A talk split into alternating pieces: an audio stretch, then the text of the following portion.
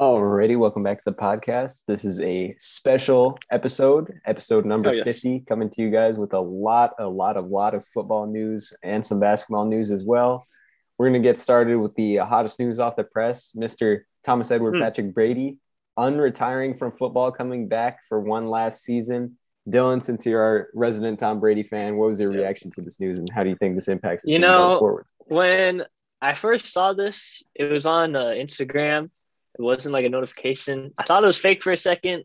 Closed the app, refreshed it. Then the entire feed for like 30 seconds, just Tom Brady, Tom Brady. So I'm like, all right, this guy's coming back for real, for real. I'm very, very excited. You know, it never really hit me that he was like fully retired. I felt I wasn't really going to feel the full effects until uh, I was just watching those NFL Sundays without him. And now that I know that I'm gonna just be able to see this man throwing dimes to in those Buccaneer uniform, it's it's gonna be a sight to see. You know, this is a guy I watch every game, I watch every throw. He's not ready to give up the game just yet, and I, I love it because you know the man does what he wants to do when he wants to do it because he's the best to ever do it. So I'm very excited to see what Tom Brady has. I think you know he's still gonna be a very elite quarterback. He's not gonna be, you know, he might regress obviously a little bit, but even that is a very risky statement to stay.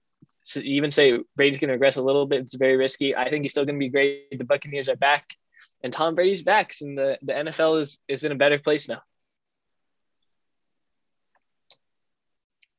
All right, I'll, I'll go ahead. So, a lot of people are saying that this didn't shock them at all, which was not the case for me because, like, I saw the rumors of him returning, but I didn't expect it because I haven't seen anything like it. I don't have this on record. This is probably the shortest retirement of all time. And of course, it's Tom Brady of all people who does it because, I mean, this guy just does not age. And he's got the talk shows just wrapped around his finger because if you guys remember when he first retired, talk shows were talking about it for a week straight if he was actually retiring or not. Mhm. And then he officially announced it. And then they go on another week talking about it. True. And then, you know, it's silent for a month. And then now all of a sudden he's back. And of course, this week, right when NFL free agency is about to start, they're going to start talking about him again. But it's good for him. It's good for the game of football, honestly, because I've been known as a Tom Brady hater, but I didn't want him to retire so suddenly because I wanted a little bit of time to process it and see if I should appreciate his greatness or continue hating on him. So now he's giving me that chance. Um, I'll come out with a decision later, but as long as he stays on the Bucks, which is in the NFC, this doesn't really negatively affect me. Oh, And uh, I'm glad I get to see Tom Brady continue to play football.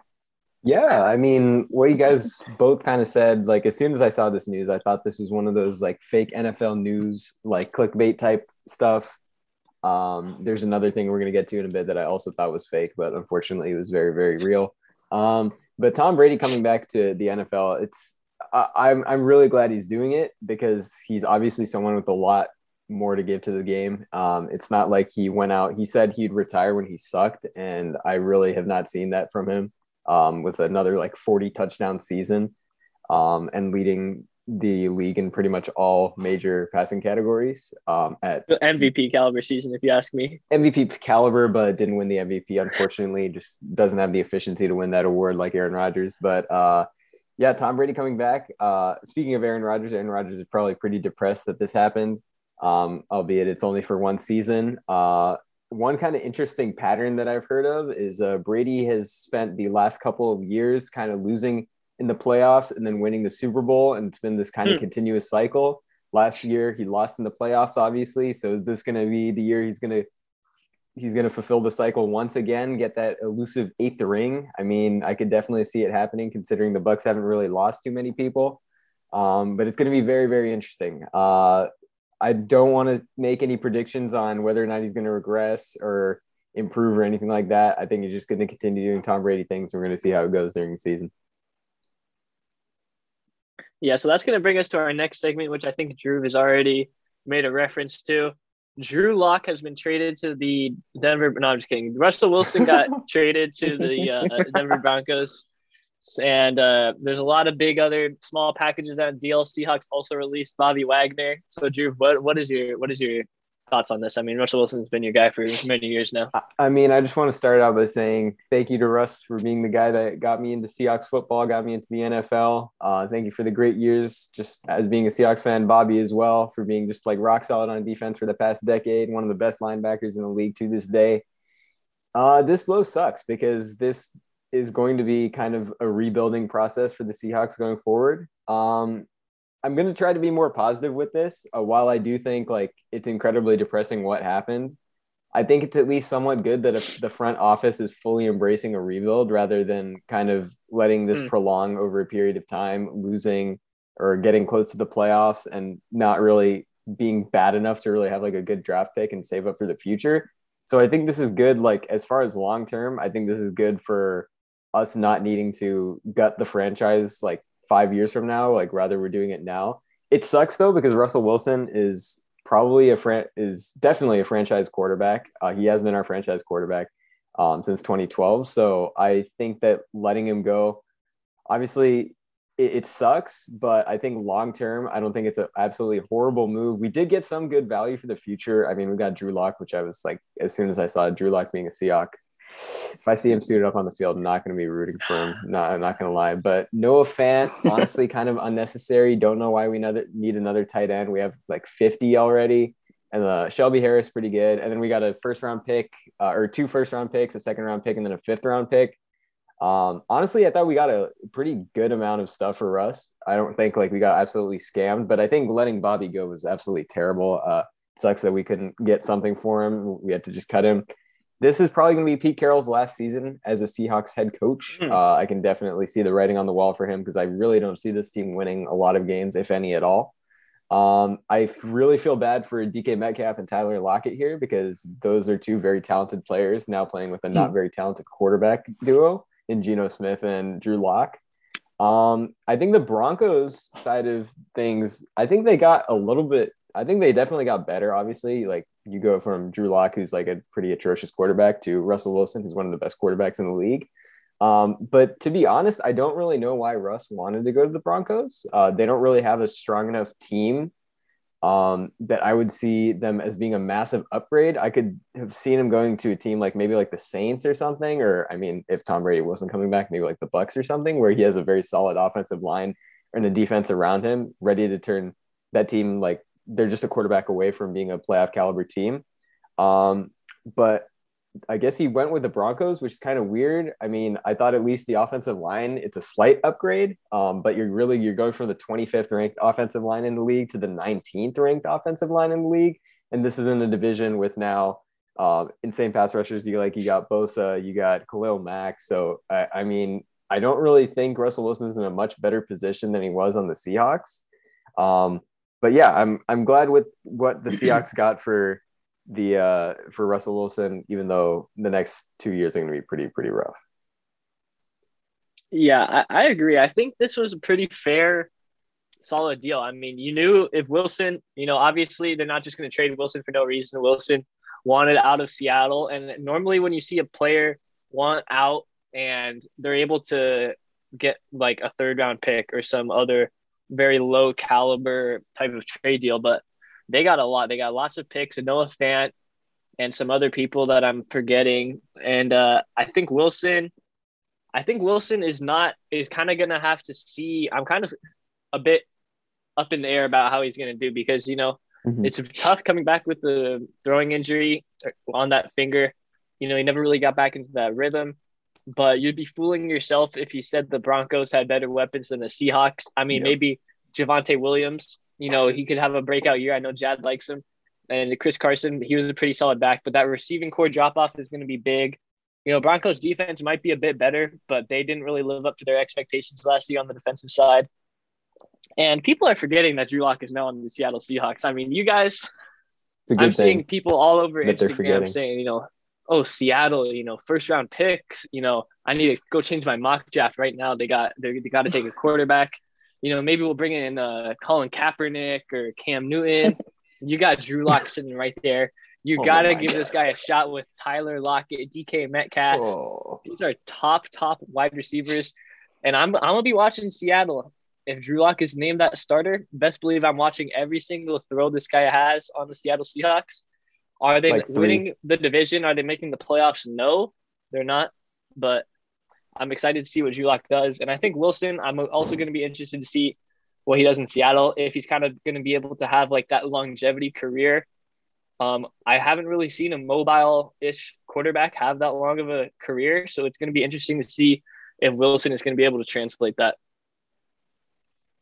All right, so I'm going to talk about this from the Seahawks view first. And I completely understand why they made this trade because, they, first of all, they got four top 60 picks. Shelby Harris, who's a solid defensive lineman, Noah Fant, who could be a weapon, and Drew Lock, who could be that quarterback that you tank with, you know, because I don't think they're going to draft quarterback this year, but next year. So Lock can be that bridge guy who you just, you know, stay Mhm. with. And all of this and also getting rid of Russell Wilson's contract is a huge win in my opinion because if you take a look at the roster, even with Russell Wilson, it was obvious that these guys weren't going to compete for the Super Bowl anytime soon. And as Drew had mentioned, it's better to just start the rebuild now than to be a fringe playoff team every year, knowing you have no real shot. They had a below average offensive line, pass rush, secondary, and they really couldn't improve it because Wilson's contract was so big. So this trade made a lot of sense. And I'm sure Wilson behind the scenes wanted out, but credit to him for not going public with it because then that would have devalued the uh, return that they got for him. Uh, so good job on his part. And um, I think that's also the reason they cut Bobby Wagner. He probably wanted out knowing that they were going to rebuild. It just wasn't built to, the roster just wasn't built to win anymore. And um, Drew, you may be having to go through your first rebuild as a Seahawk fan.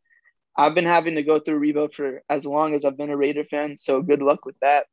I appreciate it. And now for the Broncos, I'm going to be a little more positive than you guys were. Uh, I think this was my biggest fear because for the past couple of years, people are saying the Broncos, you know, had stacked rosters and they always predicted them to finish over the Raiders. But the one thing that always lacked was the most important position, and that was the quarterback. And every time someone predicted them to, to finish over the Raiders, I would just laugh because I knew that that quarterback was going to hold them back so much. And I think they have a great secondary. Um, uh, but they had a bottom 10 quarterback each year. They had Joe Flacco in 2019, Drew Lock 2020, and then Teddy Bridgewater 2021. So now you have a no doubt top 10 quarterback. Uh, of course, he did have that finger injury last year, but I think he'll make a full recovery and maybe maybe not play as well as he was these past couple years, but he's still Russ Wilson's still a great quarterback, obviously. Uh, but there's a lot of pressure on them. Anything less than a conference championship appearance, in my opinion, is a failure Mm. because I Mm. think they have one of the best secondaries in the league, and their weapons aren't as great as the duo of Tyler Lockett, DK Metcalf, and Chris Carson. But I mean, Jerry Jeudy could be that guy to have a breakout year. Courtland Sutton's always been a solid receiver, and um, their their new head coach was the Packers OC who knew how to use Davante Adams, and Jeudy is very similar to Davante Adams, uh, skill not sorry not skill wise, but traits wise. Mhm. So uh, overall, I think this trade was perfect for both teams. Um, the pressure is on the Broncos to actually win in the playoffs, and the pressure is on Mhm. the Seahawks to hit on the draft picks that they got uh, for Russell Wilson. So yeah. Yeah, so that's going to carry us into some more franchise quarterback talk. The Cleveland Browns have traded for Amari Cooper. Jad, Drew, I'm to let you guys speak on this one first. What does this mean for the Cowboys? What does this mean for the Browns and Baker Mayfield? Yeah. Uh, so you're talking about franchise quarterback. I'm not sure if I would call Baker that franchise guy yet. Um, I think this is honestly a fine move for the Browns. Obviously, you're missing uh, Odell Beckham Jr. last year, and you're really lacking a solid WR1 outside of Jarvis Landry, who I don't really think is WR1 material, and he left anyway. Um, so they really needed someone solid on that in that wide receiver corps to help out Baker Mayfield because um, I mean, Baker's not the most talented quarterback in the world, uh, to put it bluntly, but I think an upgrade in receiving corps in receiving weapons can kind of help him bounce back from his uh, down season last season, especially coming off of a shoulder injury. Um, I think Cooper Cooper's probably going to be playing less snaps now, uh, being more frustrated with Baker on the sideline with his helmet off. Um, I think that the Browns, this kind of this is kind of a good move for them, but I'm still kind of skeptical because they had a very disappointing season last year after they had a breakout season the year prior, and they had a very crazy offseason, and everyone expected them to be kind of like dark horse Super Bowl candidates. Um, but I'm not super, super sure this is going to be the move to set them over the edge and make them back into a Super Bowl caliber team. I think they're still immensely talented. They have a really great roster, but I do feel like the quarterback is kind of holding them back, and their wide receiving corps is not the most talented to begin with. Um, so I think it'll be kind of interesting to see how the offense is going to be operating. I don't know what they were really doing uh, with their last couple, with their last move, franchise tagging David Njoku's got to be the weirdest move I've ever seen out of a team. Um, I David Njoku, outside of being a fan, uh, uh, Madden 19 beast, I, in real life is kind of a scrub. so I, I really don't know why they would want to franchise a guy, franchise tag a guy like that. Who I think he's like their backup tight end too. I'm pretty sure. Um, so kind of mm-hmm. kind of weird move there, but um, the Browns are they have a pretty good roster uh, again on paper, but it's all going to be coming down to chemistry and how Amari Cooper fits into this offense. Now for Dallas, I kind of neglected them here.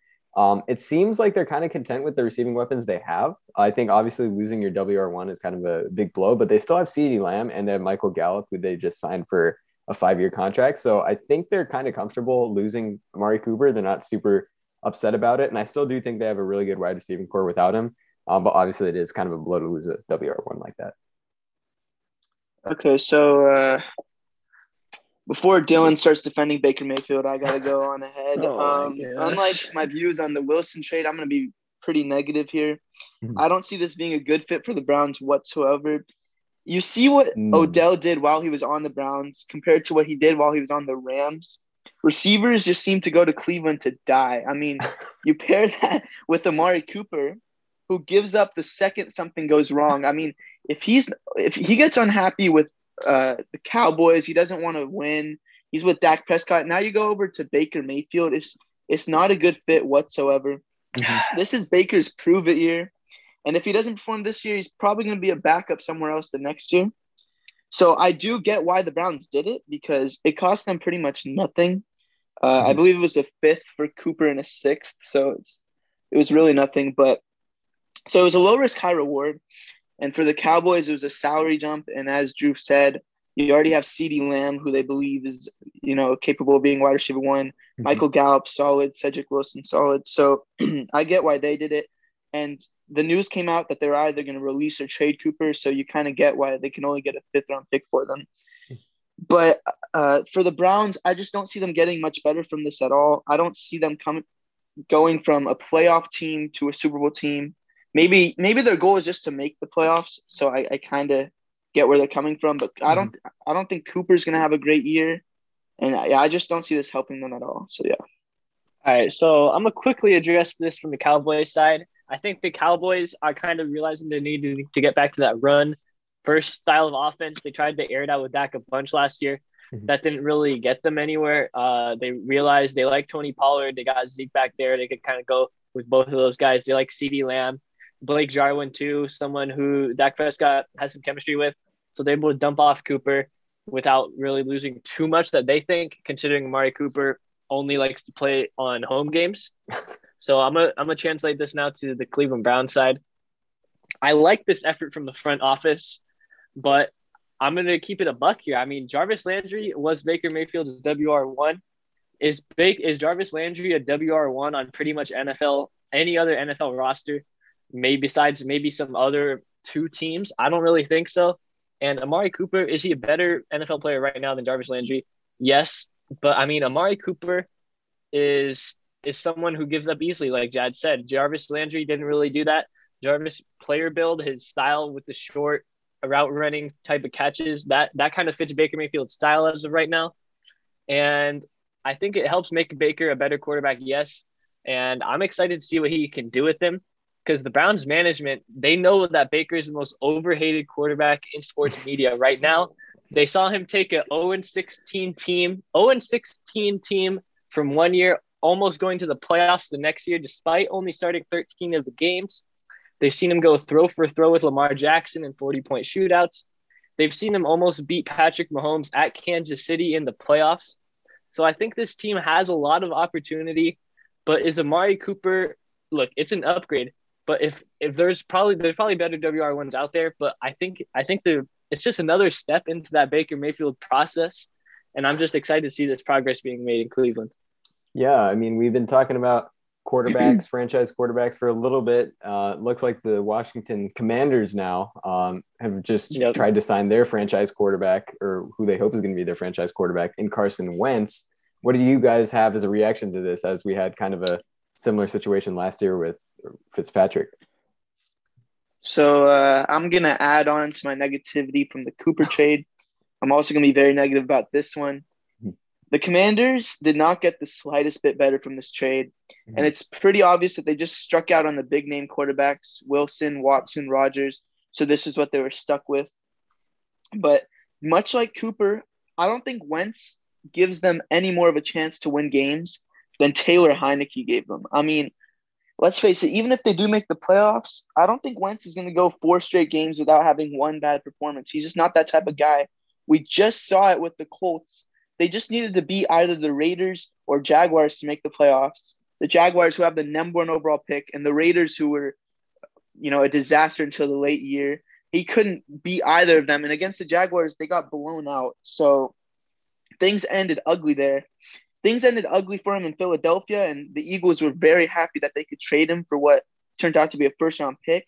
And now the Colts are probably very happy that they actually got some value for him because he plays this terribly and he also has that huge contract. So the fact that the that Washington was stupid enough to take on his contract, knowing that he's not going to make them much well, they probably don't know he's not going to make them much better, but he's not going to make them better at all. It was probably the worst move they could have done. I mean, I would have rather stuck with Heinicke than this because at least Heinicke, uh, what does he cost? Like two million dollars compared to Wentz, who costs thirty three million. Wentz is injury prone he'll make good plays here and there. I'm not saying Heinicke's better than him, but in terms of winning, I just don't see uh, this improving Washington whatsoever. I still think it's Dallas's division to lose. It, it was just a terrible move. Yeah, I, I agree with Jad. I mean, the football team, now the Commanders was a team Drew and I were very excited about heading into this year. Mm-hmm. You know, I had Antonio Gibson on my fantasy team. I was all in on them and it, it didn't go anywhere. It absolutely did not go anywhere. I agree with Jad. I've been I've been on the Wentz hate train for a while now since he was getting compared to Dak Prescott his rookie year. I've always I've always given Dak the nod. I've always said Wentz isn't going to be that guy. He's not significantly better than Taylor Heinicke than Ryan Fitzpatrick. He was barely arguably a top 20 quarterback last year and that was with the best running back season that we've seen in a very, very long time with one of the best offensive linemen, with one of the best defenses. And now he's going to the Commanders. Sure, he's got um, Terry McLaurin. He's got another good defense. He's got Antonio Gibson. It's it's a solid fit, but Carson Wentz, I just don't think he's that guy. I think Washington is kind of just trying to make some moves to kind of guy into that hype with their new name, try to get some new faces in there. And unfortunately, they're not going to be winning the division. They're not going to be making the playoffs. And this is just going to be another year with them, you know, doing some things, getting some hype, but ultimately just disappointing all their fans. Yeah. I mean, to kind of kind of add on to your point, Dylan, um, I'm not sure how many Washington Commanders fans there are uh, out there in the U.S., but uh, for all you Washington Commanders fans out there, uh, yeah, I just I think that last season was just such a decline in quality from the season prior. Uh, this was a team that really gave the the Super Bowl winning Tampa Bay Buccaneers a run for their money in the playoffs. Um, this was a team that was scrappy and they had a really really solid defense. I thought it was a top five defense going, coming into last year, and then they just completely imploded with with barely losing anyone. Obviously, they did lose Chase Young in the season. Uh, but even before that, their defense, I think at one point was the worst defense in the league. I think they finished um, in the bottom five this year. So it's just a really disappointing season, and it doesn't seem like this team is going to get much better. Um, I thought the last season was going to be Carson Wentz's best chance for redemption. Um, obviously, he'd fallen so far in the Doug Pederson era um, under Doug Pederson uh, on the Eagles. I thought that reuniting with the coach that kind of made him into the MVP caliber quarterback that he was um, on the Colts was going to kind of help him get back, get a step back into the old production that he was putting up but he just did not look good there either. I mean, the Colts were blowing crucial games, and most of it came down to good quarterback play, which Wentz was just not providing for them. For the Commanders, um, I think this is kind of a similar move to the Fitzpatrick trade uh, last year, and I think that uh, both you, Jad, and Dylan, you guys were kind of positive on that trade back then. I think I was the only one that was negative, and I'm going to be negative here joining you two this year because really with this Washington Commanders uh, offense, I think that Carson Wentz is just not a very good player for them. I, I just don't think he's going to be propelling them to, like you guys said, he's not going to be winning them the division. I don't think he's going to get even close to second in the division. They could finish last, maybe not last because they had the Giants in the division, but I just don't think that this move is really making them much better. They're just kind of wasting money here. Uh, I think Wentz's career as like a top 10, uh, top 10 quarterback in the league, top five quarterback in the league, definitely over at this point. Uh, and I think the commanders are going to have just yet another disappointing season. All right, Wait, moving on. Us... Oh, Jag, you got it. All right, I'll transition. So uh, moving on to another thing that doesn't really make sense. Calvin Ridley mm. took time off of football just to bet on some football. I mean, I don't know if that was part of his mental health break or whatever. But uh, Dylan, Drew, what, what are your thoughts on this, man? I'm curious to hear. So I'm gonna keep it honest. I see both sides here. I see um people are saying Calvin Ridley got over punished, you know, violating his constitutional rights. Mm-hmm. But I also see people calling Calvin Ridley an idiot, and that's rightfully so. I've seen I saw a montage montage on the internet. I sent it to Jad of multiple times Calvin Ridley has caught footballs this season, and he has ran backwards. He has had lanes for touchdowns and done unnecessary cutbacks. So I don't know if Vegas is making calls. I don't know if um, Calvin Ridley's trying to get a bag. I don't know what he's doing, but it's certainly not trying to win football games for the Atlanta Falcons. And I'm I'm I would punish Ridley, but I'm honestly I wouldn't punish him for the whole year. That's just way too much. I mean, you saw the memes. He bet like four thousand dollars and he lost eleven million. Like, this guy's a professional football player, and he made a mistake. You know, I think he's willing to own up to that. And you know, maybe his mental health really was that bad. He found gambling as a cope. You know, anything is possible. I think it's not really fair for me to say what um he thinks I think he did it was right or wrong. You know, we all do bad things every now and then. But I also want to praise the Atlanta Falcons management. I was very so, mm-hmm. kind of surprised when I saw that they had packages for Ridley done with multiple teams and they didn't trade them in good faith without even revealing the reason why. Uh, I you know I love that kind of honesty in the in the wicked world we live in now, and I think it's gonna reward the Falcons down the line. So that's that's that's my that's my take on it. Yeah, I mean, uh, I kind of agree with you here, Dylan. I, I just feel like uh, getting suspended for an entire season over a over a fifteen hundred dollar bet on yourself is kind of mm-hmm. a bit extreme. And by a bit extreme, I mean super extreme. I mean, you look at like some cases the NFL has had, like you got guys like Ray Lewis, Ray Ray Rice, Greg Hardy getting punished for like yeah. four games max, and then just like coming out and playing the rest of the season. Versus you got for for like felony offenses, and then you got guys like Calvin Ridley who spent 1500 bucks and then like this goes back to like Josh Gordon as well. Josh Gordon smokes marijuana and then he gets out of the league for like 6 years. So it's like mm-hmm. I, I, just don't understand the NFL's logic when it comes to stuff like this, the kind of double standard they have for some players. Um, but yeah, I think Calvin Ridley definitely overpunished. Obviously, should he have been gambling? Probably not. I mean, it's kind of against the rules but the NFL has kind of got to do this on like a case to case basis. Like they can't just hand out these like huge punishments just because they messed up on cases in the past.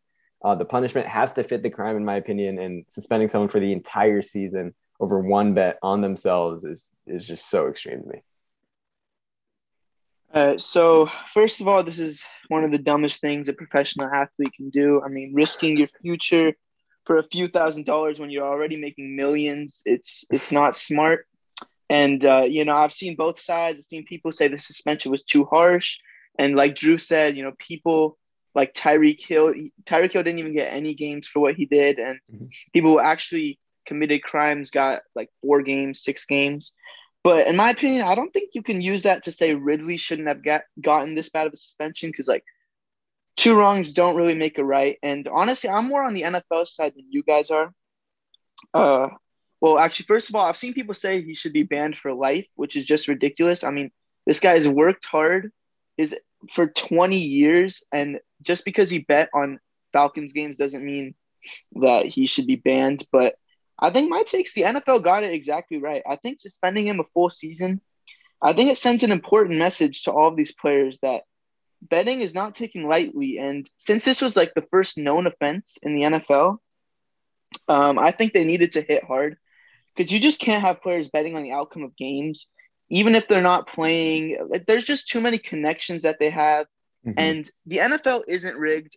They've had accusations of being rigged. But the one thing, if people, if players start betting on their own games, that could lead to the NFL being rigged. They they decide the outcome and who makes money. That's that's a very bad image for the NFL. So I, I get why they suspended him a full year. Maybe it should have been like 12 games, 10 games, considering they only give, you know, real crimes like four games, but a full season, I don't really have a problem with it, to be honest with you guys. You know, uh, I just want to jump in real quick. This idea of the NFL, um, you know, like wanting to like set the right image. They don't care about the images, bro. They are promoting Tyreek Hill as like mm-hmm. the number one like wide receiver in the NFL. You know, a few months ago, I'm going to In and Out. I see a six year old wearing a Tyreek Hill t shirt jersey. I best believe he does not know what Tyreek Hill likes to do in his free time. And I just I just don't get it. Like the NFL, you know, certain Drew said it perfectly. Certain crimes, you know, oh, we're gonna we're gonna lay down the hammer here, and then other crimes, you know, it just doesn't apply. So I, I just wanted to throw in that little story there. Yeah, absolutely. But uh, kind of moving on from more of the uh, moral stuff for the NFL, getting back to some uh, some big offseason moves. Khalil Mack is now headed to the Los Angeles Chargers. What do you guys kind of have as your reactions to this? All right, I'll go first. Uh, this one hurt as a Raiders fan. I mean, he hasn't played with us for a few years, but as you guys know, he used to be my favorite player. Uh, he's still one of my favorite players, and to see him to go go to a division rival is is disgusting. But from an unbiased point of view, I think this was an amazing move for the Chargers. They now easily have the best pass rushing duo in the league. Uh, maybe Maxx Crosby and Yannick Ngakoue beat him out, but Khalil Mack, Joey Bosa. That's that's pretty damn good. And they just had to trade a second and a sixth for it. It is a big cap hit for a 31 year old player, but they were uh, near the top of the league in cap space, so they can afford it. Mm-hmm. And to not even have to give up a first round pick is huge. And this was a great move um, uh, in response to the Russell Wilson trade to the Broncos, because you know they already have the quarterback of the future who is argue who I think is better than Russell Wilson. So what can you do to combat Russell Wilson? You get the pass rush. He's going to be running for his life, especially because the Broncos O line is not that good. Um, and of course, I got to bring my Raiders into this and say that the Bears definitely lost the original Khalil Mack trade. Oh, uh, but so did the Raiders. I mean, the, the Bears traded for him to go into win now mode and proceeded to not win one playoff game with Khalil Mack. Whereas the Raiders got a good deal for him. They got great compensation, but – they used those picks on Josh Jacobs and Damon Arnette. So I think both teams were better off not making that trade. But I think it worked out worse for the Bears, as you see now, because they had to get rid of him and they did not get nearly as much as they traded him for. I know he's a little older, but he's still a great player. But anyway, it was a great move for the Chargers. And uh, yeah, you just got to admit the Khalil Mack era in Chicago failed. Yeah, I agree. Um, I was a bit shocked when I see this. The Chargers, I mean, they know they know how to get the job done. Mm-hmm. Uh, in terms of getting that stacked roster. I mean, you're looking at this roster on paper. We already know what they represent on the offensive side of the football. They got Mike Williams coming back, Justin Herbert, Austin Ekeler, and obviously Keenan Allen. Now they got Derwin James, Bosa, and Mack on defense. I mean, that's a that's a scary, scary team if you're looking at it. I think this division is it's absolutely insane how much talent's in this division. And I think, you know, they saw how Herbert kind of started fumbling the bag a little bit. So they decided to get him a little bit of, oh, we'll get you a Khalil Mack. You know, they saw the success the Rams had with Von Miller and Aaron Donald. They wanted to replicate that. And I think this is this is a this is a great move for them. I, I just can't tell a lie. Uh, the Bears, you know, second round pick. I guess I could see how that's enticing to them since they know that they're in have to rebuild now. So I think it's a, just a great move by the Chargers to just go and get a great guy that's going to make an impact right away. Yeah, I think um, kind of agree with you guys here. I mean, the Chargers are kind of my breakout team last year, and obviously they narrowly missed the playoffs. Um, but I think this is a great, great, great move for them because they just gave up a second round pick for a really, really solid pass rusher in Khalil Mack. I think he'll pair really nicely uh, alongside Bosa, and I think this is a really big upgrade for their defense, which was kind of lacking, especially the run defense, which is atrocious in, during the, the during the season. Um, so I think this is definitely a great move for them, and also um, just kind of on the issue about Khalil Mack's age because I've seen that get thrown around, around a lot. Uh, I think the Chargers have kind of worked it into his deal so that they can cut him after two years. Like obviously, if he if he's not panning out super well, they can cut him after two years and still keep a lot of the money. Um, that that they were originally planning to pay him. So I think this is a, just an A plus deal for the Chargers. I think this is a great move for them.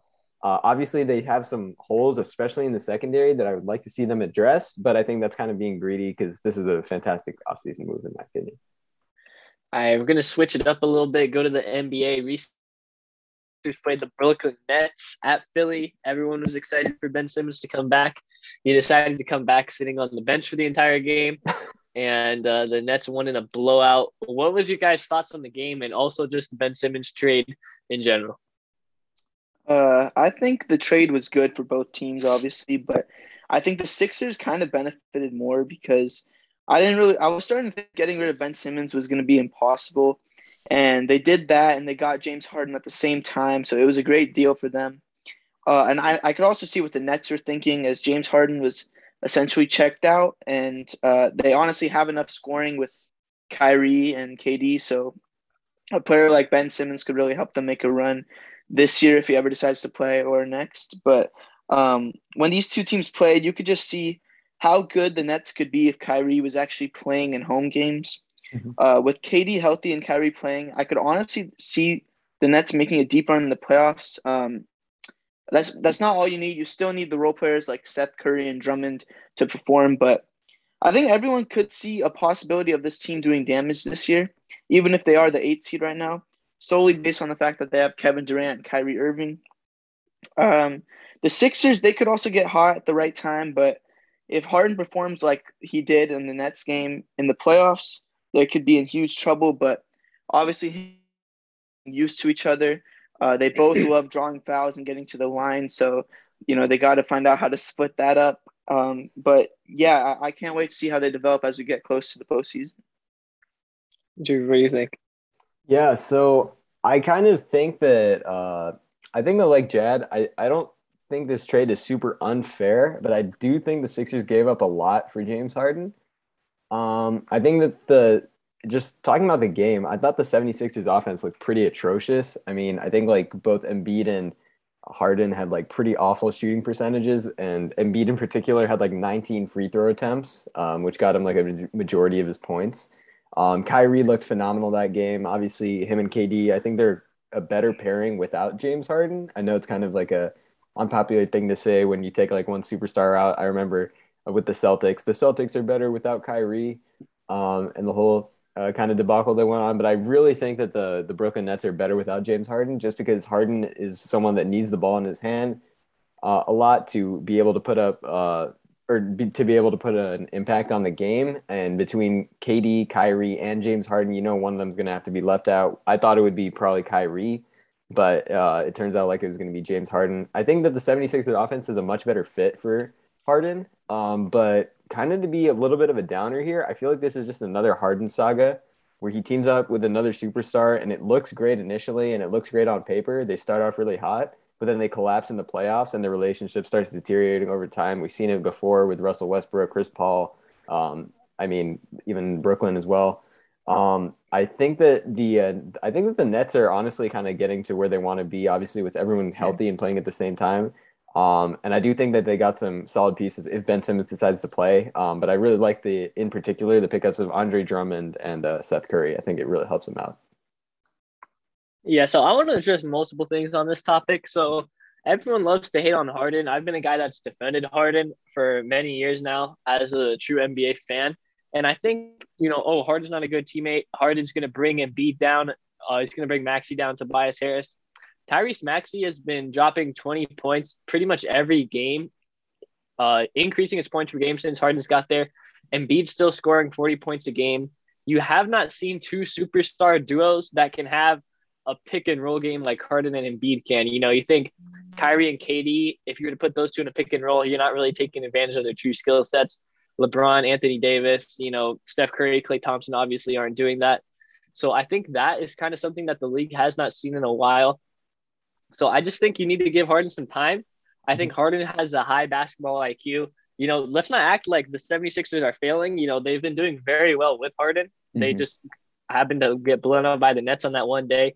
Anything can happen in these NBA games. They're very random in the regular season with little effort and kind of game planning going into each regular season game. And then in terms of the trade, um, something that I value, you know, I a model that I would agree with. The best ability is availability, and Ben Simmons is not available to play in NBA games right now for whatever re- that reason may be. So if you're just taking Ben Simmons out of this equation, you're trading Seth Curry and Drummond for James Harden. I'm taking James Harden. I mean, this guy's a top, you know, let alone some people say top 10, easily top 15, top 20 NBA player.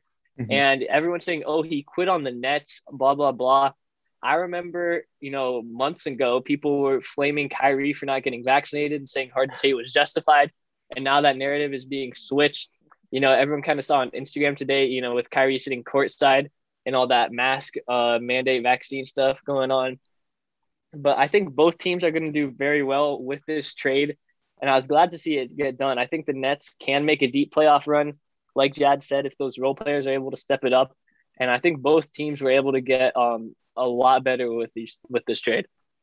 Yeah, now kind of for our last official sports segment here, um, we're going to be going back to the NFL, talking about a guy that me and Jad kind of have a lot of respect for. Dylan, maybe not so much. Uh, Aaron Rodgers is going to be returning with the Packers um, to the surprise of many, including myself, for a, on a four-year, two hundred million dollar deal. Jad, Dylan, what do you guys think about this deal, and what do you think about the Packers' future? All right, so I don't mean to toot my own horn, but I did predict this, and if you want to fact check it, you can go to the 1926 mark on our last podcast. I said Rodgers is going to stay with the Packers at least one more year. Mm-hmm. And again, because honestly, that's what made the most sense. There's not a team he could have gone to with a more stacked roster than he has in Green Bay. I've said it countless times. And if he can't win here, I'm sorry. He's not going to win anywhere else, whether it was Denver, New Orleans, uh, replacing Tampa, uh, replacing Tom Brady in Tampa Bay. It wasn't going to get any better than he has here. You have the consensus best receiver in the league, uh, a decent O line when healthy, pretty good defense, besides from maybe uh, the run defense. But yeah, I mean, I think it just would have been too complicated for him to get traded. I'm pretty happy that he's coming back to Green Bay. I want to see him get that second ring. He's been trying for so long and he always seems to fall short this year was a little bit more his fault than it has been in previous years. Mm-hmm. Uh, I think it, it, was a little bit of an overpay for a 38 year old, but we did see Tom Brady, or we've seen Tom Brady perform even when he's 44, and now he's going to keep going. And uh, honestly, Rodgers could do the same thing. So uh, I'm happy they kept him. And just like that, the Packers, they could have easily been in rebuilding mode, but now they're back to being contenders uh, this season and the upcoming seasons. Yeah, I mean, uh, he ended up going back, I think, like multiple weeks, multiple months after um, Jad said on the podcast. It kind of was becoming increasingly more obvious he wasn't going to get moved and he was going to have to go back to the Packers. Um, you know, I was speculating that he could go to the Steelers. Obviously, that didn't happen. But I mean, the more you think about it, the more it makes sense. You know, Rodgers, he doesn't want to go to a new team where he's going to get compared to Tom Brady's first season with the Buccaneers all season long. He needs to go back to having the best wide receiver in the NFL, top 10 running game, multiple all pro linemen, top head coach, top 12, top 13 defense. And, you know, like Jad, Jad said it beautifully. I mean, it's not always been his fault, but it's increasingly becoming more his fault that they're not performing in the playoffs. That's a wonderful quote. I'm going to be using it multiple times throughout this upcoming season. Oh boy.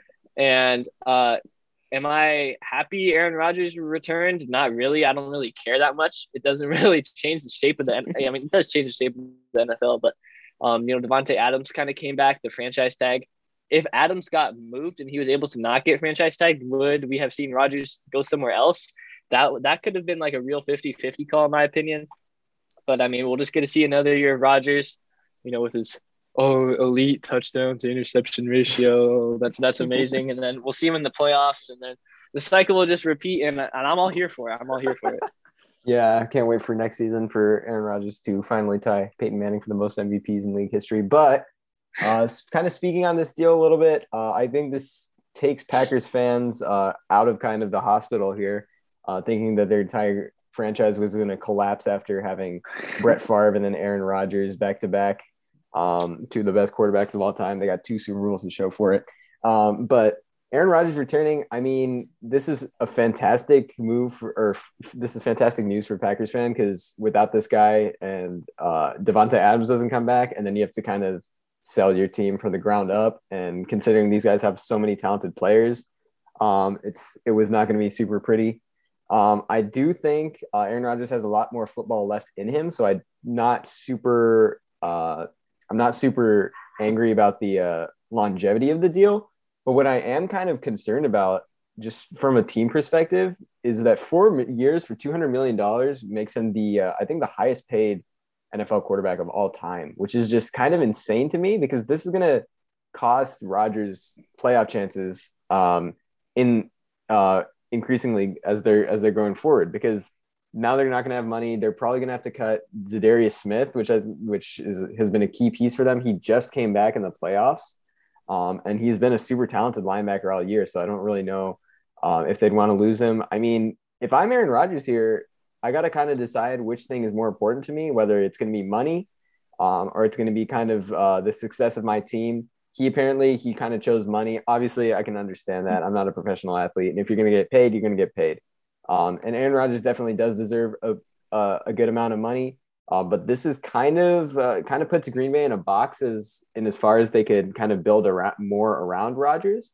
Um, obviously, we could see their offensive line still struggling without Dave Bakhtiari, so they really need um, maybe another piece. They obviously they lost Corey Linsley, who's the best center in the league this year, um, or last year.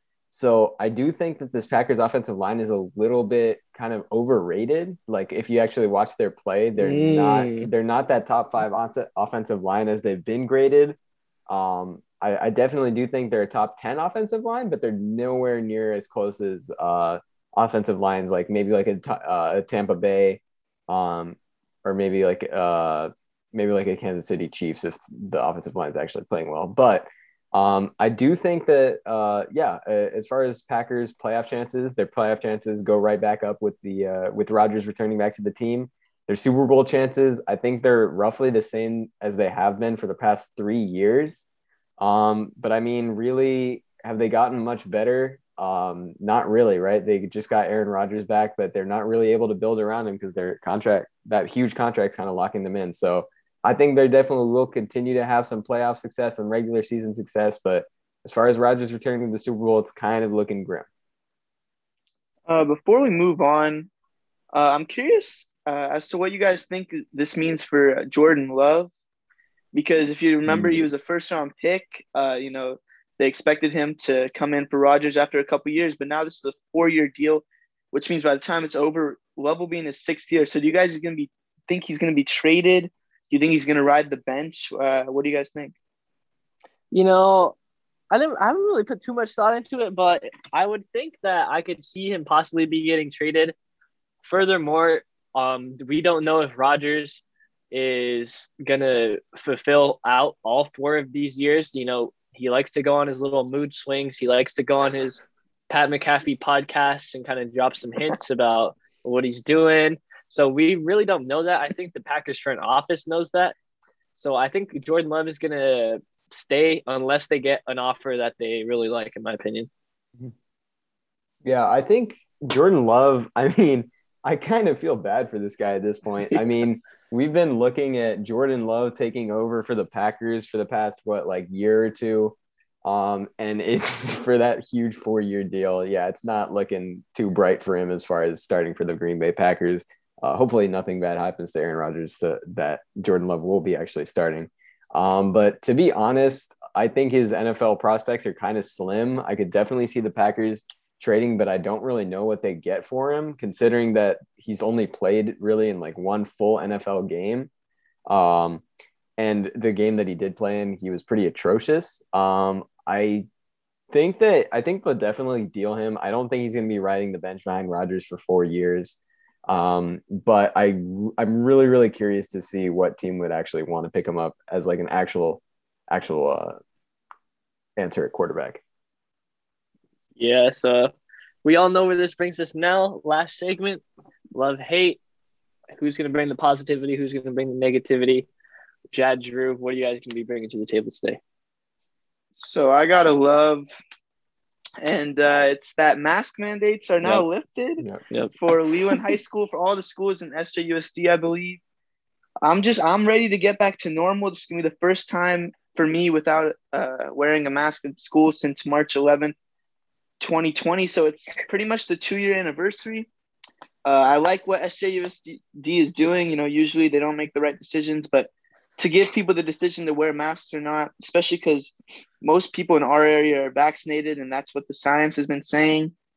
I'm just I'm excited for a new opportunity to show people my face. Um, you know, of course, if you want to continue wearing your mask, that's fine with me.